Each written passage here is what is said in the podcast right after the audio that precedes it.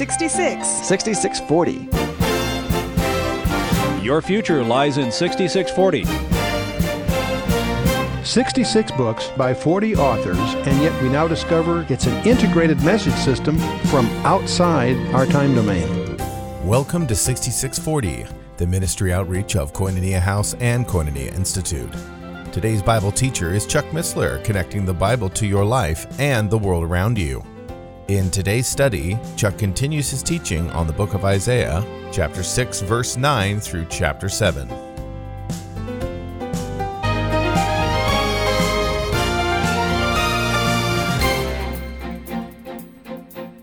It's provocative that the Holy Spirit has, because as you know, I have this view that every detail in the Scripture, every letter, every number, every place name, is there by design. Well, why does the Holy Spirit have these ciphers in the text? Well, no one knows. In other words, the people who don't have the Holy Spirit couldn't care less. It's just a historical oddity, right? Most of the people I know that do have the Holy Spirit aren't interested in this sort of trivia anyway. They're off doing something really more substantive. But I'm convinced personally that they're signposts.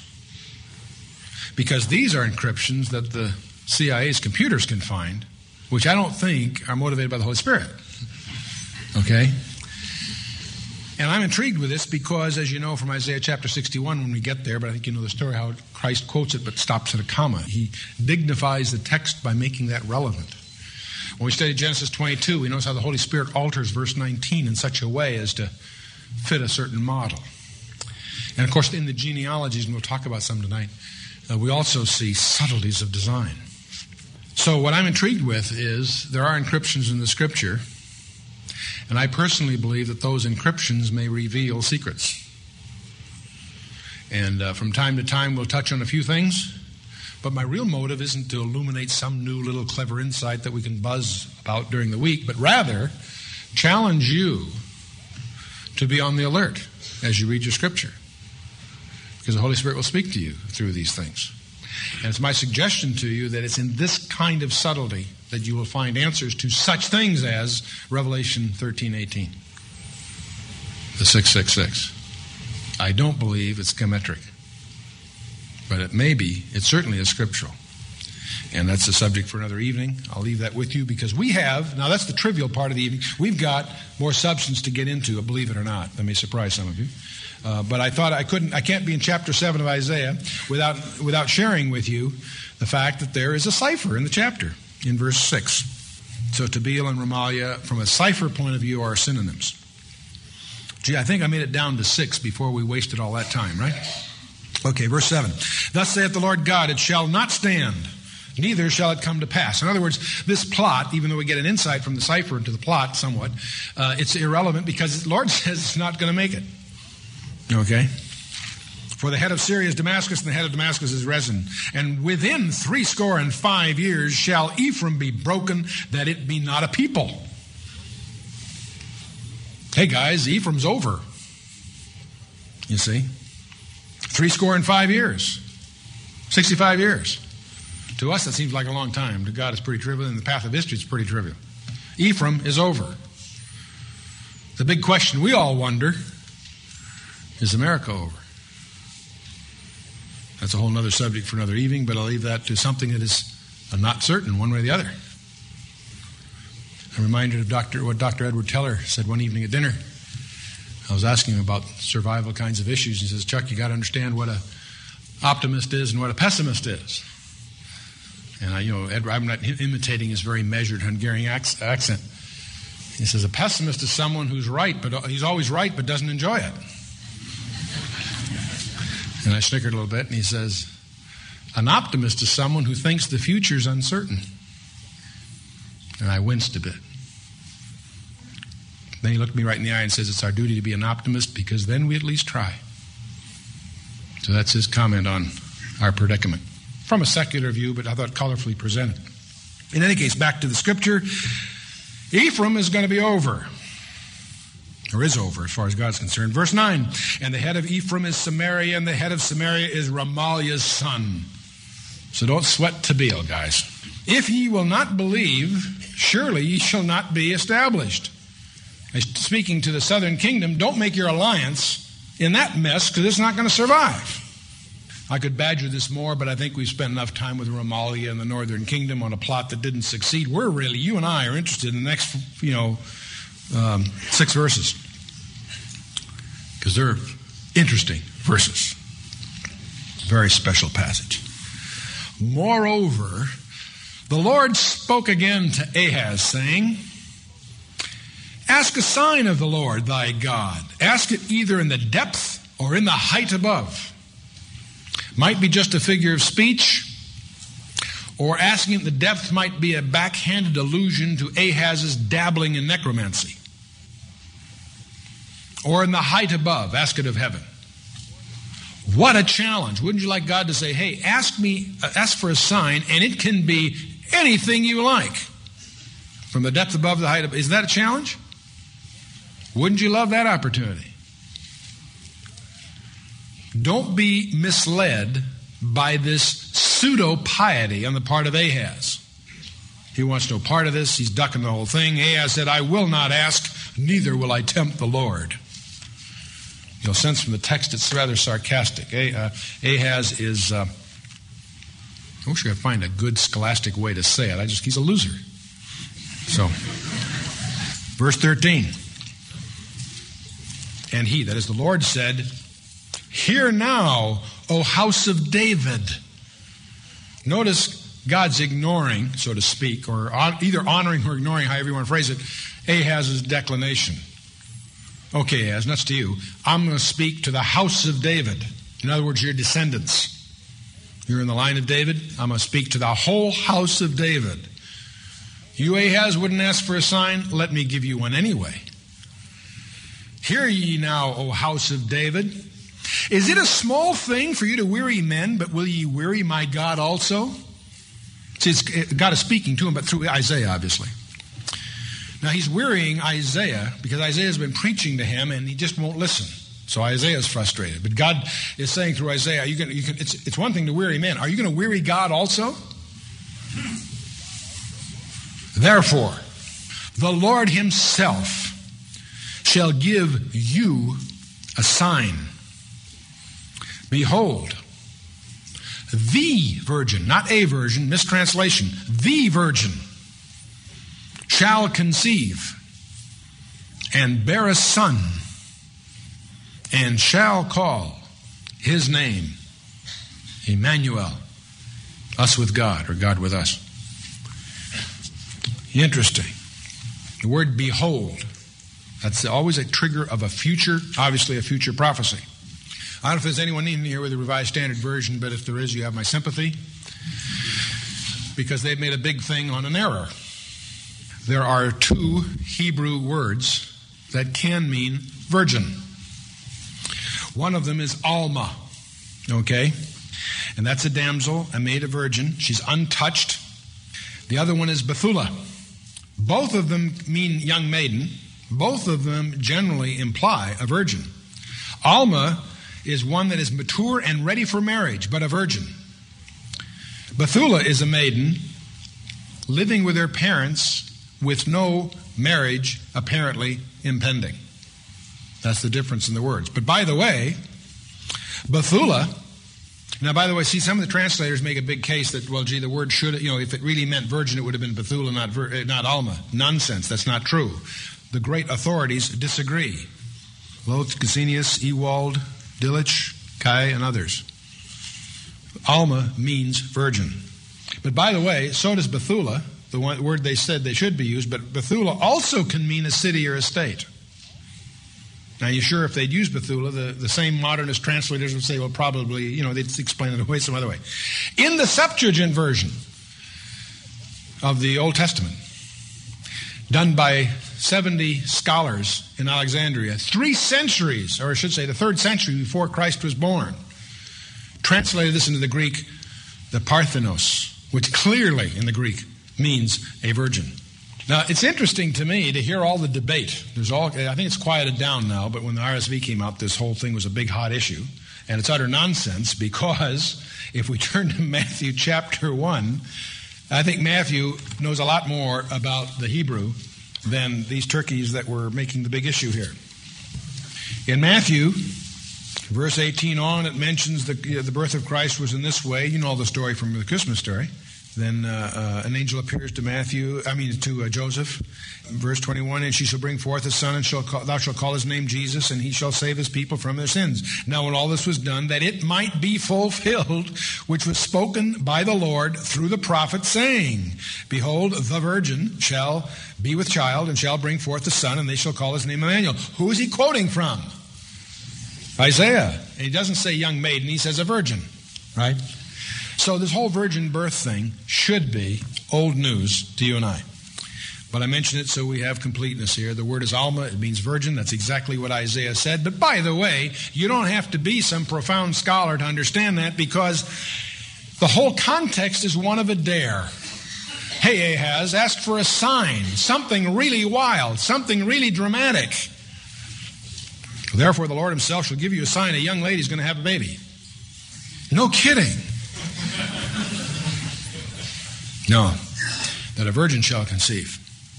By the way, don't misunderstand me. We don't believe that Jesus Christ is the Son of God because he's born of a virgin. We believe he's born of a virgin because the Word says so, and we know the Word is, in, in other words, you go it the other way. Follow me? So I'm not going to get hung up on that one either. Okay. This sign is divinely given. The Lord volunteers it. Ahaz didn't even ask for it. He was offered to it and he declined. No, Lord himself gives it. And by the way, the you there the Lord himself shall give you a sign. The word you is in the plural. This isn't a sign for Ahaz, this is a sign for the house of David. It is miraculous. It is miraculous.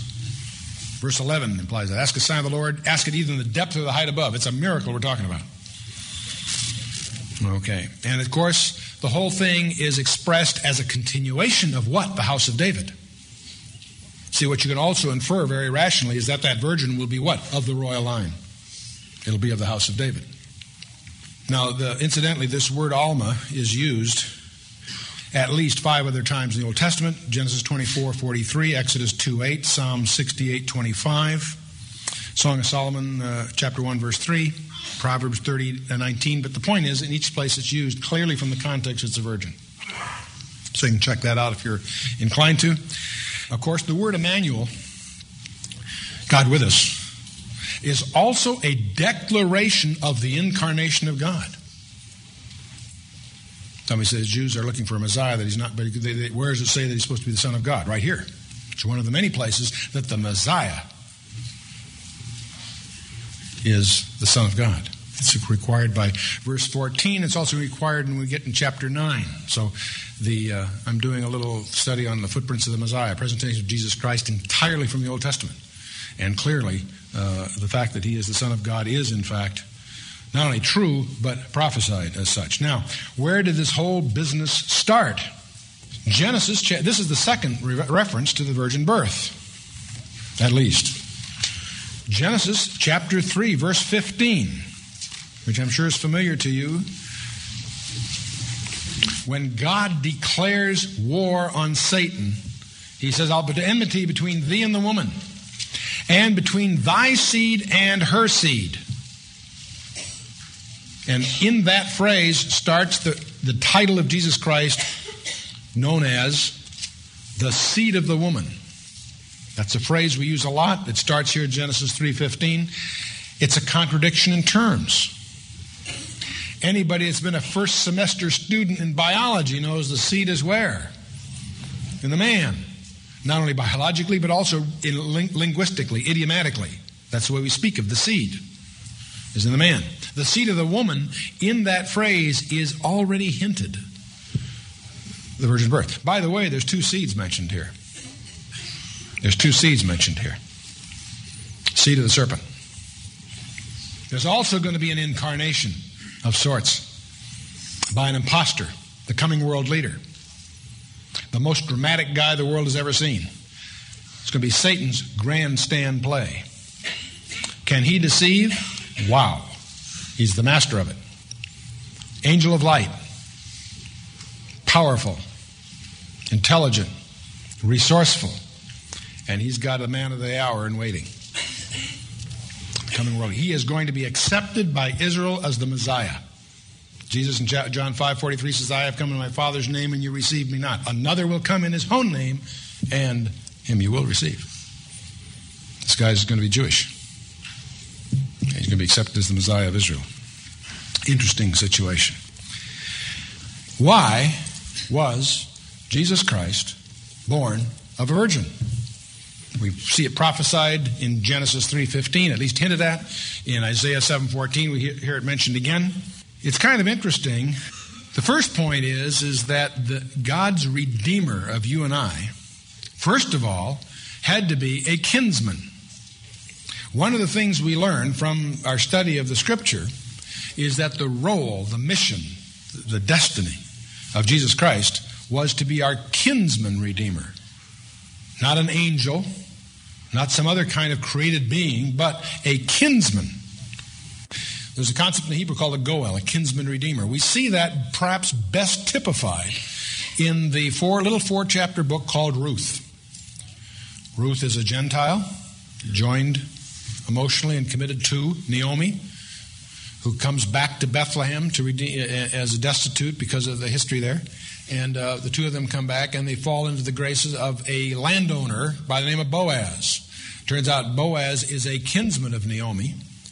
And the whole plot line of Ruth involves him performing the kinsman's part, which has at least two aspects. One aspect is to redeem the land to Naomi. It had been forfeit, and he, by being a kinsman, can redeem land. We learn a lot about land transfer that way. Land, you and I, what they call a sale, you and I would call a lease. You didn't buy land in Israel. It was tied to genealogy. It was tied to land grants to the tribes. But if you're in trouble and you sold your land, there are mechanisms by which it could come back to the family. The Jubilee year, it would automatically. And because of that, you could only sell it for so much if the Jubilee year was coming because it was going to be forfeit then back to the family. But the other way you did it was with a title deed situation where a, a member of the family could redeem the land back from the person that you, in effect, what you and I would say, leased it to. Didn't have, didn't have fee simple concept in those days. It's a little different issue. And of course, Boaz does that, redeems the land to Naomi. Naomi is a type of Israel. Uh, Boaz is a Goel, a kinsman redeemer. But he also does something else at the same time. He takes a Gentile bride to wife. And that, of course, interests us prophetically because it certainly lays out the whole model of what God is doing, lays out his plan. And I encourage you, if you have never studied or if you need to review the book of Ruth, I encourage you to do that for a little four chapter book. It's fabulous study of many, many, many things will emerge out of it. But the point is, the role of the kinsman redeemer is, is very, very visible there. And that becomes meaningful to us. In fact, I don't think you can understand Revelation chapter 5 until you understand the book of Ruth. One reason the book of Revelation is such a rewarding study is you study it properly, it'll take you to every book of the Bible. Because it's in code, every code is, is, is uh, encrypted for you, so to speak, or revealed to you somewhere else in the Old or New Testament. There are 357 direct quotes of the Old Testament in the book of Revelation. If it seems strange to you, it's only because you haven't got a command of the Old Testament. To the extent you're comfortable in the Old Testament, to that extent, Revelation starts to unravel for you. But you can't understand Revelation 5. God is in heaven. There's, there's, in the right hand of him who sat on the throne is a book written within it on the backside, sealed with seven seals. Title deed to the earth. Who is worthy to open the book and loose the seals thereof? No man was found in heaven that was worthy to look upon it or to open the seals. And that's, that's bad news. John understood it. It says he sobbed convulsively because no man was found. One of the elders said, Weep not. Behold, the lion of the tribe of Judah hath prevailed to open the book and to loose the seals thereof. How could the lion of the tribe of Judah? He's a man. He turned and looked, and what do you see? A lion? No, he saw a lamb, as it had been slain. Pictures, of course, the idioms, of course, speak of Jesus Christ. John the Baptist first introduces him publicly Behold, the Lamb of God that taketh away the sin of the world. What a Jewish title. Meaningless to a Gentile. Lamb of God, you talking about? Jew understood, Passover lamb. That's Christ's mission. Now, it's kind of interesting. Um, so, Jesus is in the position in Revelation 5 of being our kinsman redeemer. He's paid the price, he hasn't taken possession.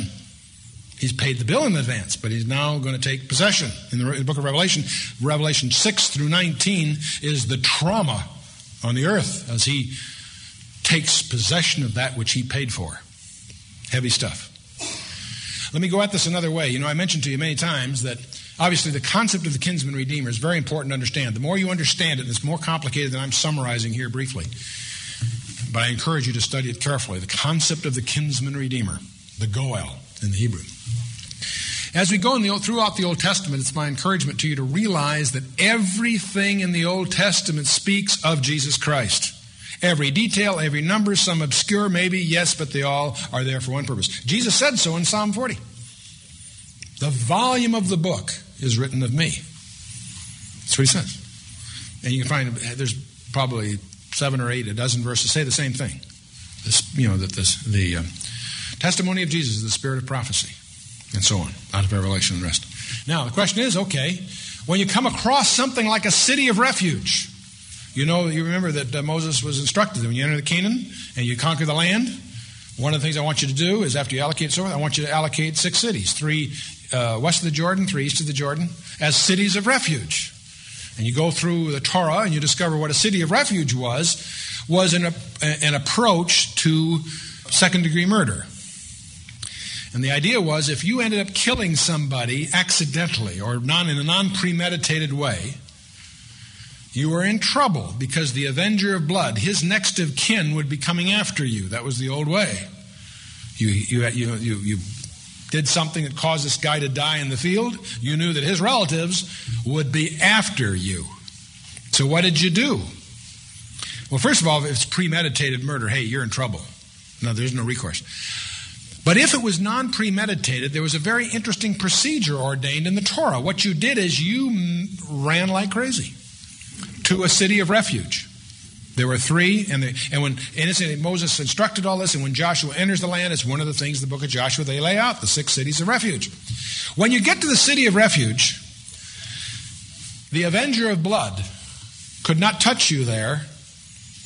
And this is all presuming you could convince the city fathers that it was non premeditated, and they would let you stay there. And as long as you were in the city of refuge, you were safe. If you left, you and the avenger of blood's waiting at the gate, you're in trouble.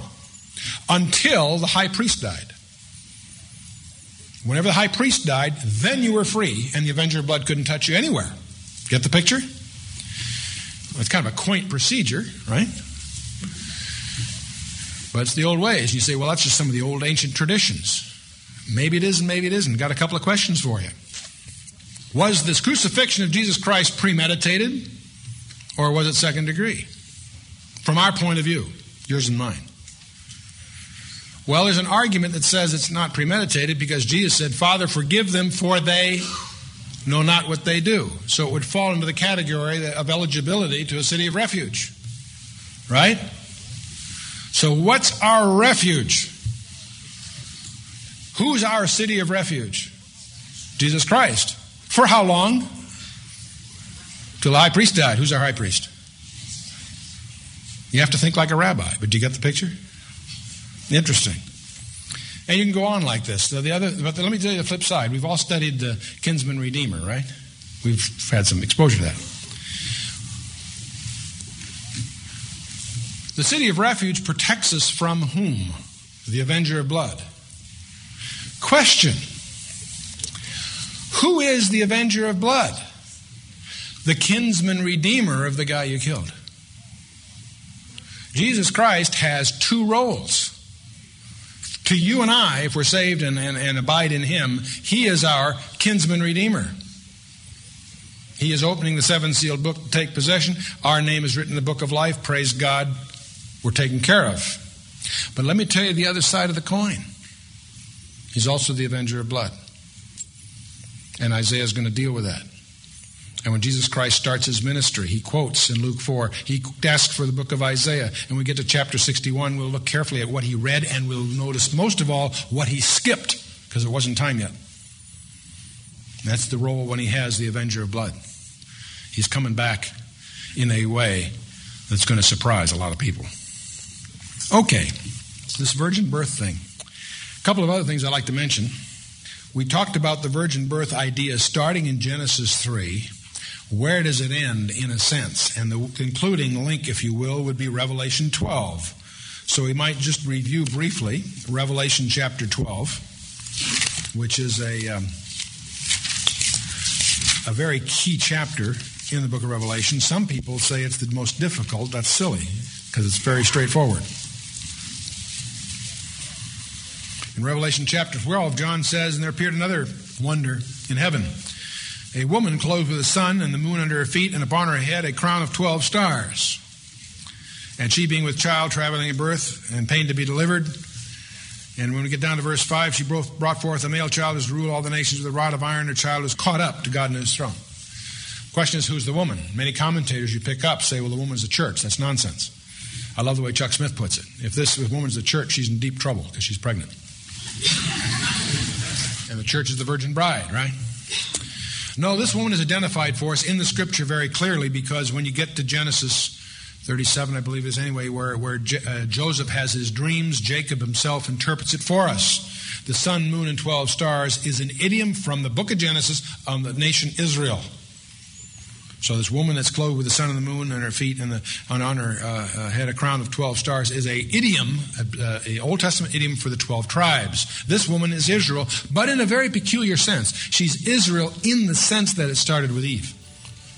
The seed that she is bearing is the seed of the woman of Genesis 3:15, the Redeemer. You've been listening to 6640, the ministry outreach of Koinonia House and Koinonia Institute. Today's Bible teacher was Chuck Missler, teaching through the book of Isaiah. Download the new K House TV app to access an ever growing collection of free resources. Visit the Apple or Android App Store or search K House TV on your Roku or Fire TV streaming device. Thank you for listening to 6640 and for your continued prayerful support of this ministry.